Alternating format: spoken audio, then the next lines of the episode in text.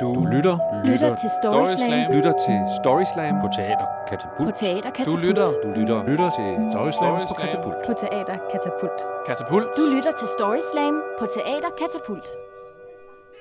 Med Katapult StorySlam podcast får du serveret hudløst ærlige historier direkte ind i ørerne. Lyder det en lille smule skræmmende? Det er det altså ikke. Jeg vil hellere kalde det befriende. Men hvis du alligevel er lidt skeptisk, så må du ikke fortvivle. For jeg er med undervejs til at guide dig igennem de 3 historier, der udgør dette afsnit af podcastserien. Men de her historier, de kan ikke bare opleves i dine høretelefoner. De er skam optaget foran et live publikum. Og det kan du også selv få lov til at opleve, hvis du går ind på katapult.dk. Her kan du melde dig til, hvis du gerne selv vil fortælle en historie. Og her kan du også se fremtidige datoer til arrangementerne. Jeg kan selvfølgelig også bare sige det til dig nu, for der er faktisk kun 1 arrangement tilbage her i forårssæsonen, og det er 12. maj. Så skynd dig at skrive det i kalenderen, og hvis det ikke passer dig så godt, så er StorySlam tilbage til efteråret. Nu synes jeg, vi skal tage hul på historierne. Den første kommer fra Mikkel, hvis stemme du kan høre under neden, for jeg vil gerne lige forklare noget, inden han får lov til at komme i gang. Mikkel er så smart, så han præsenterer begge sine historier for publikum med det samme. At lytte til sig selv og actionfilm med indbygget idioti. Ja, det kalder han dem selv. Sidstnævnte fortalte han faktisk i forrige afsnit, så kan du selv gætte, hvilken han skal til at fortælle nu. Nå, men jeg vil egentlig bare gerne bemærke, hvor spidsfindig en metode han brugte til at starte med. Det er lidt ligesom i Festen, når Ulrik Thomsens rolle, Christian, skal holde tale. Men i stedet for, at det handler om en dårlig opvækst, jamen så handler Mikkels historie om selvudvikling. Og selvfølgelig om at lytte til sig selv. Nu kan han selv få lov til at fortælle sin historie. Så skal jeg lige starte med at sige, alt hvad der kan høres som aggressivt eller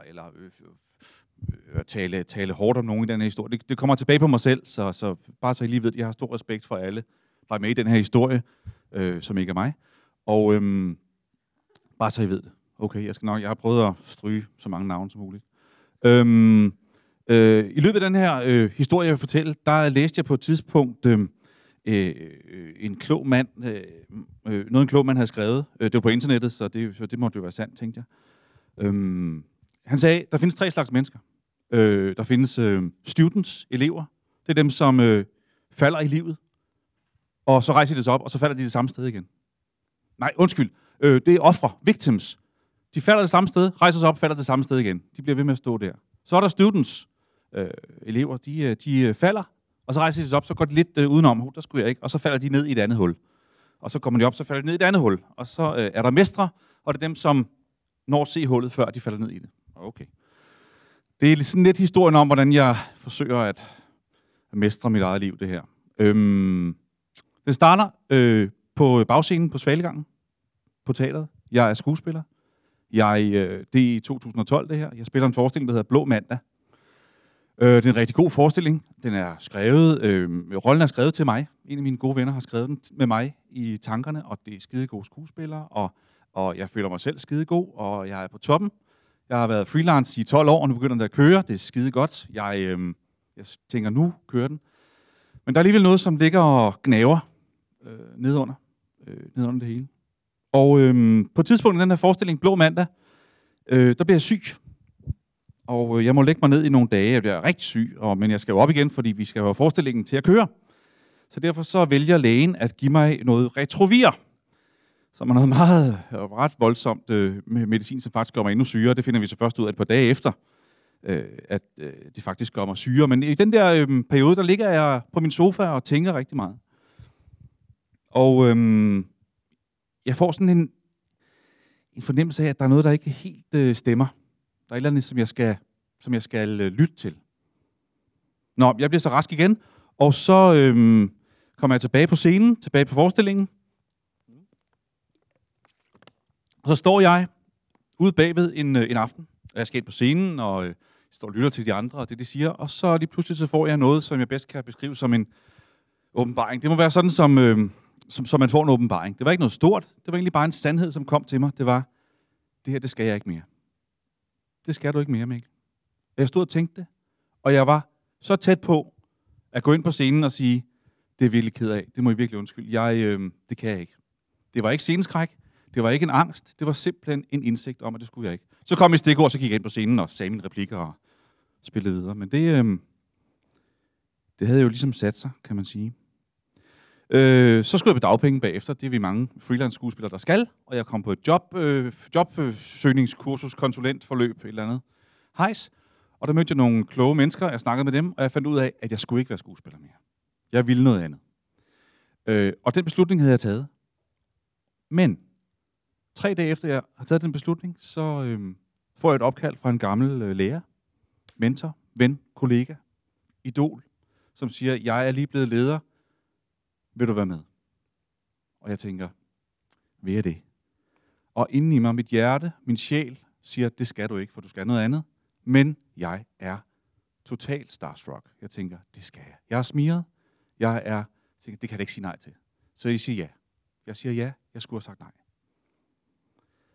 Så går der et par år med det her job, og det går rigtig skidt for mig, fordi jeg skulle have sagt nej. Faktisk. Så det går hårdt ned, og det ender med, at jeg ikke bliver ansat mere på den her arbejdsplads. Jeg tænker, hvad fanden skal jeg så? Så jeg tænker lidt mere, og i den her periode, der sker der rigtig meget.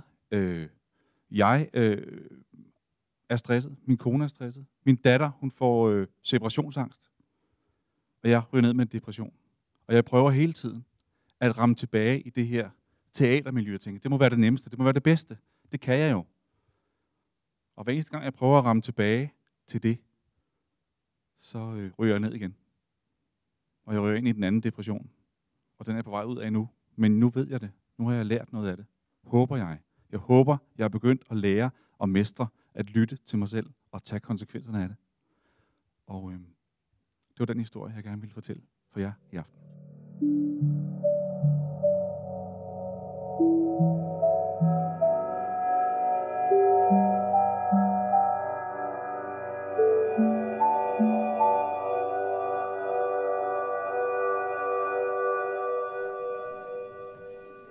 De moderne mennesker har mere og mere brug for at lytte til sig selv. Og uden at komme med den helt dybe filosofiske udredning, så tror jeg, at det er de sociale medier, der gør os stressede. Men ved du hvad? Det er netop derfor, det er befriende at kunne tage en podcast som den her i ørerne, og så danne sine egne billeder, når historierne bliver fortalt. Det er god gammeldags historiefortælling, som man gjorde det rundt om bålet engang. Men det her med at lytte til sig selv, det handler ikke kun om at lytte til den lille stemme i baghovedet. Det er lige så vigtigt at lytte til sin egen krop. Det finder vores næste historiefortæller ud af på den hårde måde. Men man glemmer måske også at lytte efter kroppen, når man har fået en tår over tørsten. Det kan Jesper selv få lov til at forklare sig ud af. Jeg har spillet fodbold siden jeg var 5 år gammel. Det har jeg gjort i Herfølge Boldklub. Det har været meget let, fordi at stadionet har ligget lige ved siden af, hvor jeg bor næsten. Så jeg har været den her klassiske fodboldnørd igennem hele min opvækst, og jeg havde nok også en lille drøm om, at jeg skulle være professionel fodboldspiller, da jeg var yngre. Det blev jeg ikke, men det gør nu ikke så meget. Og de sidste par år, der har jeg spillet på et seniorhold, også i Herfølge. Og vi er sådan en god samling af fyre i 20'erne, som næsten alle sammen har spillet på højt niveau. Mange af os i klubben. Men vi var dem, der ikke lige kom igennem nåleåret og ikke blev til professionelle fodboldspillere, men vi har dog stadig, vi kan stadig lidt med en bold. Til gengæld kan vi godt lide at drikke øl. Og det er så det, vi gør på det her hold. Men vi fandt ud af, at det var næsten lige meget, hvor mange øl vi drak, når vi inden og efter kampen. Vi vandt alligevel, og så begyndte vi ellers bare at rykke op i de her rækker. Og for knap et år siden, der nåede vi til et punkt, hvor vi godt kunne mærke, okay, modstanderne, de er faktisk udmærket, og det er ikke helt så let igen. Så der havde vi lidt sådan en diskussion i omklædningsrummet om, hvorvidt at vi skulle begynde at lægge de her øl på hylden. I hvert fald dagen før, vi skulle spille kamp. Vi spiller altid om lørdagen, så vi havde ligesom en diskussion om det var okay at drikke øl om fredagen. Og jeg var helt bevidst om, at det synes jeg ikke var okay, og jeg synes, det skulle fuldstændig bandlyses, fordi Vi har forspillet fodbold, og vi kan godt, vi kan se, at vi har lidt potentiale, så det er jo muligt, at vi kan drive det her til nogle endnu højere rækker. Og det bliver også lidt, hvad skal man sige, vedtaget i omgangsrummet, at det er lidt som en kutume. Det er det, vi gør på holdet her. Så ingen druk før kamp, det må vente tilbage efter. Og selvfølgelig, så 2 efter, der ender jeg i byen en fredag, og vi har kamp lørdag. Jamen, jeg er forfærdelig menneske nogle gange. Tænker mig ikke om. Og der slår det mig pludselig i byen, og klokken er blevet mange, og jeg har fået lige lovlig mange øl indenbords, så jeg skynder mig hjem. Og så begynder min samvittighed ellers bare at banke på, og jeg føler mig godt nok dobbeltmoralsk, i og med, at jeg har stået i omklædningsrummet, var en af dem, der har været forskel for, at alkohol skulle bandlyses om fredagen, når vi havde kamp om lørdagen. Og jeg kan se på klokken, jeg kan ikke sove mere end 3-4 timer, og det er jo ikke meget, og jeg er typen, der får forholdsvis mange tømmermænd, så det vil holdkammerater helt sikkert kunne se, når jeg møder op til kamp dagen efter. Men så har jeg et andet trick til at modvirke tømmermænd, og det er at drikke en masse vand. Så det tænker jeg, det skal gøre, og der skal drikkes igennem. Så jeg tager et rigtig stort glas ud fra køkkenet og går ud på toilettet, og så biller jeg ellers bare absurd meget vand. Det vil jeg aldrig nogensinde kunne gøre igen, og det vil jeg nåede også over det punkt, hvor man simpelthen ikke kan få mere indbords. Men jeg blev simpelthen bare ved, fordi dårlig samvittighed, jeg skal ned, og jeg skal ikke have tømmermænd dagen efter. Det må bare ikke ske. Så jeg drikker en hel masse vand, og lægger mig så til at sove, når lige at... Jeg sætter lige væk ud og til, lige så jeg kan nå at stå op, få en skål havgryn, og så kan jeg ellers bare stige på cyklen og tage til fodbold. Så lægger man til at sove, og der går ikke mere end 5 minutter, så skal jeg selvfølgelig op og tisse. Så rejser jeg mig fra sengen, og vil så gå ud på toilettet, men så synes jeg, det er lidt koldt, så jeg vil gerne lige hurtigt lukke mit vindue ind på mit værelse. Og der er sådan et bord foran mit værelse, så jeg er nødt til sådan lige at strække mig ind over det her bord, for lige at få fat i den der fattige håndtaget. Så jeg får fat i håndtaget, og lige der får fat i håndtaget, der kan jeg godt mærke, at nu sker der noget. Så jeg når lige hurtigt at vende, så kan jeg godt... Jeg tisser nu, og det er ikke... Det tisser rigtig meget, og jeg prøver sådan at... Uden at gøre det for detaljeret, så prøver jeg lige at slå knude på, og det virker ikke. Det begynder sådan lidt at sive ud af min knor, for sådan lidt akavet løbe ud på toilettet, for så tisset af. Går tilbage, og jeg er jo stadig lidt fuld, og jeg går og tænker, det her det er noget værd noget, men jeg har en kamp i morgen, og den skal gå godt, og jeg skal spille godt, og de skal i hvert fald ikke kunne se, at jeg har tømmermand. Så nu skal jeg sove. Så må det der vente til i morgen.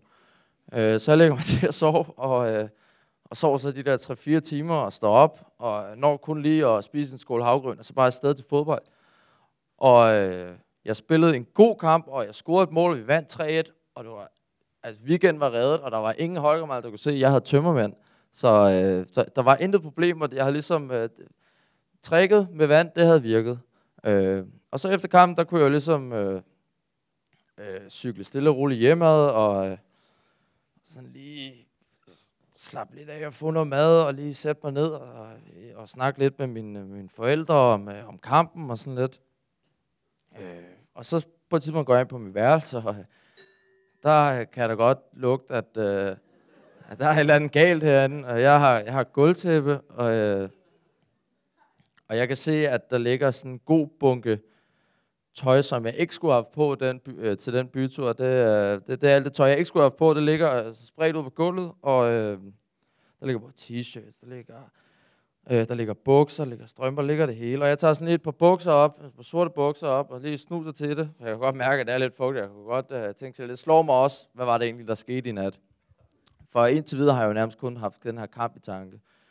Så jeg tager de her bukser op, snuser til det, og den er ikke god, kan jeg godt mærke. Og så kunne jeg ligesom ellers stå og kigge på mit værelse og lige tænke tilbage, og så gik det op for mig, at der skal nok sættes en stor vask over her.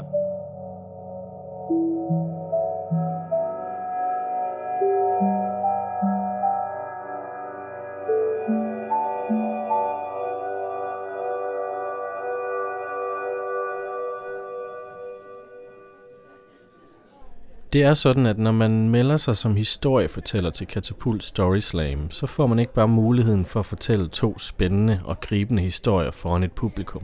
Nej, man kan også være så heldig, som man går hen og vinder en rejse for 2 til Island, sponsoreret af Team Island. Men det er altså ikke helt nemt. Først så skal man kåres som den bedste slammer den gældende aften. Og det er publikum, der bestemmer det. Dernæst så går man videre til den store finale, Grand Slam. Og her dyster man så mod de andre vindere, så der er garanteret historier af høj kvalitet. Men altså, hvis du vinder her, så er rejsen din. Og som sagt, hvis du gerne vil stå på scenen, så foregår det på katapult.dk/storyslam. Her kan du tilmelde dig. Vores næste historiefortæller er en lidt anden art. Han er faktisk ikke officielt tilmeldt. Men det er sådan, at når der tælles stemmer op, så har en fra publikum muligheden for at komme op og fortælle en historie. Måske er det med til, at de melder sig til næste gang. Hvem ved? Under alle omstændigheder, så kommer det her en historie fra Lasse. Jeg er lidt af en idiot nogle gange. Og det er, fordi nogle gange så gør jeg ting, jeg ikke rigtig tænker over, før jeg egentlig gør det. Og det kender I sikkert også selv. Jeg kan også godt lide at rejse. Og det har jeg altid kunnet. Jeg kan godt lide at flyve. Og jeg er sådan lidt fascineret af flyvemaskiner. Så da jeg skulle til New York her for en uges tid siden, så var jeg rigtig glad, da jeg fik at vide, at jeg skulle op i sådan en Boeing 747. Men jeg har faktisk ikke altid sådan nyt så meget at flyve. Fordi at, da jeg var mindre, der led jeg meget af ørebetændelse. Og det var faktisk meget slemt på et tidspunkt. Det var så slemt, at jeg skulle have sådan nogle dræn muligvis. Det fik jeg så heldigvis aldrig. Men der var den her ene tur, hvor vi skulle til Lanzarote. Og jeg var 4 år gammel, og det var nok der, min ørebetændelse, den sådan peakede lidt. Så da vi kom op i det her fly, først så letter vi selvfølgelig. Det kan jeg rigtig godt lide, fordi der kører man hurtigt. Og jeg har lidt benzin i blodet. Så vi letter, og flyet begynder at stige, og de her propper, de begynder så at udvikle sig inde i mine ører. Og jeg havde nogle meget spæde øregange dengang. Så det gjorde vældig ondt. Og jeg begynder at græde ret hurtigt. Og jeg græder meget højt. Og jeg græder meget længe. Og jeg kigger på min mor. Og jeg siger til hende, eller jeg skriger. Mor, er der ikke noget, jeg kan gøre? Er der ikke noget, jeg kan gøre, for det bliver bedre? Og hun tænker sig lidt om. Og hun kigger lidt på mig. Og hun ved sgu ikke, hvad hun skal gøre. Lige pludselig så får hun en god idé. Så siger hun, jo, tag noget tyggegummi, Lasse. Det er godt mod ørerne. Jeg forstår det ikke helt til at starte med. Hvad fanden skal tyggegummi gøre mod ørerne? Men så desperat som jeg er, så tager jeg altså imod det her tyggegummi. Og jeg synes ikke helt, det virker. Jeg synes ikke helt, det virker. Så der går lige 10 minutter, og jeg hiver af min mor, og siger, mor, det her tyggegummi, det virker altså ikke. Og min mor, hun kigger på mig, og hun laver sådan et underligt ansigt. Sådan, Hun kigger på mig, som om jeg er retarderet.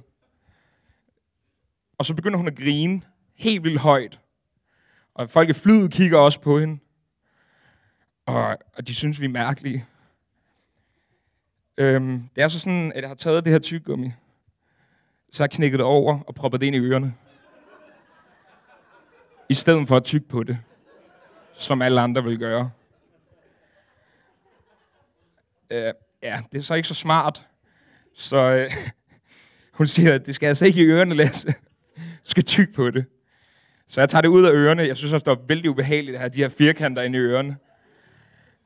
Og hun giver mig nyt et, som jeg så tygger. Og det hjalp så. Så det var rigtig dejligt. Så selvom jeg får 12 for kreativ tænkning, så var det nok ikke det smarteste at gøre alligevel. Men det var bare det, jeg havde delt med jer.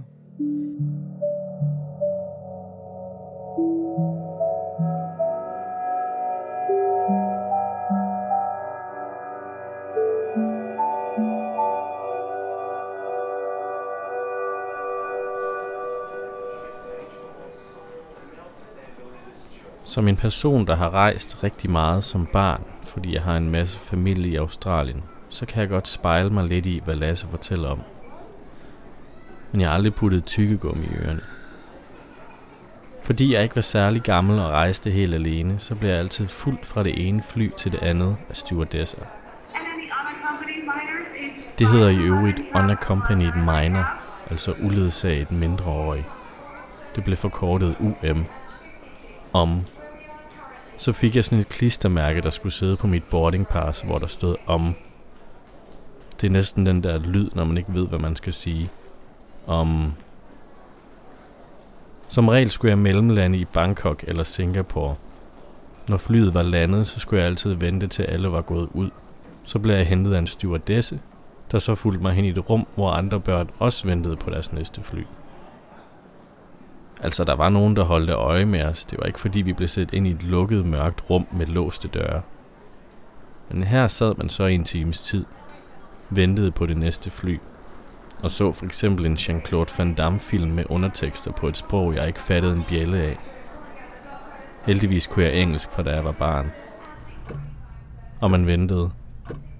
Og ventede. Og ventede. Ventetiden virkede uendelig lang, fordi man ikke helt vidste, hvor længe man skulle sidde der.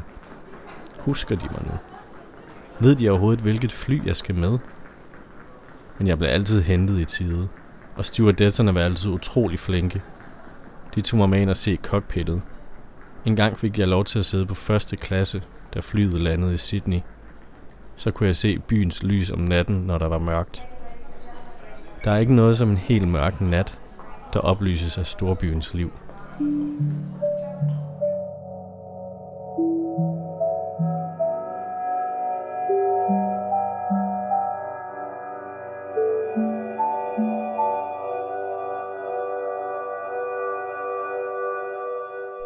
Nå, men det var vist et lille sidespring.